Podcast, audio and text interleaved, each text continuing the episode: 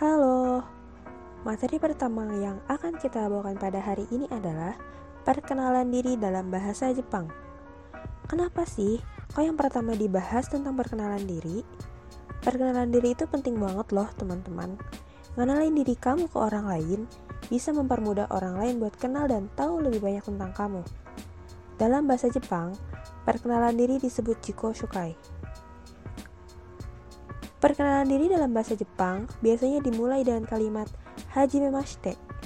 Setelah itu, watashi wa titik titik desu atau watashi no namae wa titik titik desu. Diakhiri dengan kalimat Yoroshiku atau Dozo yoroshiku. Selain yang udah dijelasin tadi, ada juga loh perkenalan yang jauh lebih formal. Pola kalimatnya yaitu Hajimemashite. Dilanjut dengan watashi wa to moshimasu. Terakhir, dozo yoroshiku onegai shimasu. Jadi, kalau misalnya nama kamu itu Rena, perkenalannya Hajimemashite, watashi wa Rena desu, yoroshiku. Atau Hajimemashite, watashi no namae wa Rena desu, dozo yoroshiku. Dalam situasi yang formal, perkenalannya jadi Hajimemashite, watashi wa Renato moshimasu, dozo yoroshiku onegai shimasu. Di saat perkenalan, kamu juga bisa nambahin berapa umur kamu atau profesi apa kamu sekarang. Buat menyatakan umur, pola kalimatnya adalah watashi wa titik titik saidesu.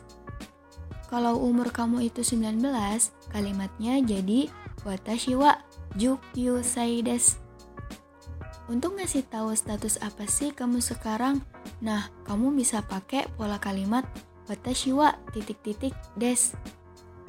Kalau kamu mahasiswa, berarti pakai statusmu adalah daigakusei. Jadi pola kalimatnya adalah watashi wa daigakusei desu. Nah, gampang banget kan? Udah pada tahu dong sekarang pola kalimatnya gimana? Nah, ayo kita buat contoh perkenalan diri. Hajimemashite, watashi wa Renato moshimasu. Watashi wa Jukyuusai desu. Watashi wa daigakusei desu. Dozo yoroshiku onegai shimasu. Kotoba, hajimemashite. Senang berkenalan denganmu. Namae, nama. Sai, umur. Daigakusei, mahasiswa. Nah, kita udah belajar nih gimana caranya ngenalin diri pakai bahasa Jepang. Semoga materi kita hari ini dapat ngebantu kalian ya. Sampai jumpa di materi selanjutnya.